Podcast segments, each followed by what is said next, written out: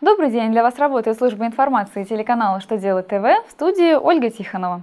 В этом выпуске вы узнаете, нужно ли начислять страховые взносы на сумму компенсационных выплат, может ли заказчик зачесть неустойку в счет оплаты выполненных работ, как посчитать НДС при реализации автомобиля предпринимателем на ЕНВД.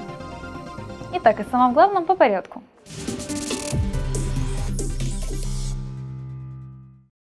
Минфин России ответил на ряд вопросов о порядке исчисления страховых взносов.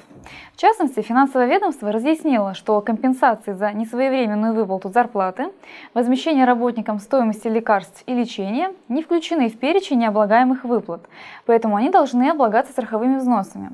В то же время ежемесячная компенсация в размере 50 рублей, выплачиваемая в соответствии с указом президента работницам, находящимся в отпуске по уходу за ребенком до трех лет, обложению страховыми взносами не подлежит.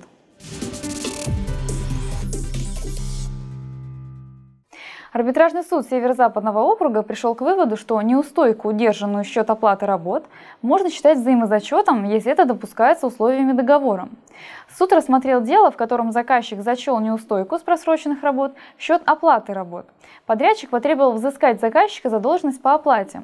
Суды трех инстанций поддержали позицию заказчика, поскольку в договоре стороны согласовали прекращение обязательств заказчика по оплате работ, а значит возникший в результате удержания долг ему оплачивать не нужно.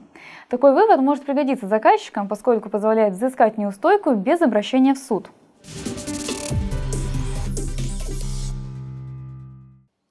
Финансовое ведомство разъяснило, как нужно считать НДС при реализации автомобиля предпринимателем на ЕНВД.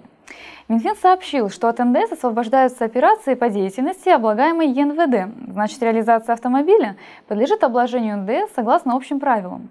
В этом случае база по НДС определяется как разница цены реализуемого имущества с учетом НДС и акцизов и его стоимости. Получается, что при реализации предпринимателем на ЕНВД автомобиля, который находился на учете по стоимости, включавший НДС, налоговая база определяется в порядке, установленном в Налоговом кодексе России.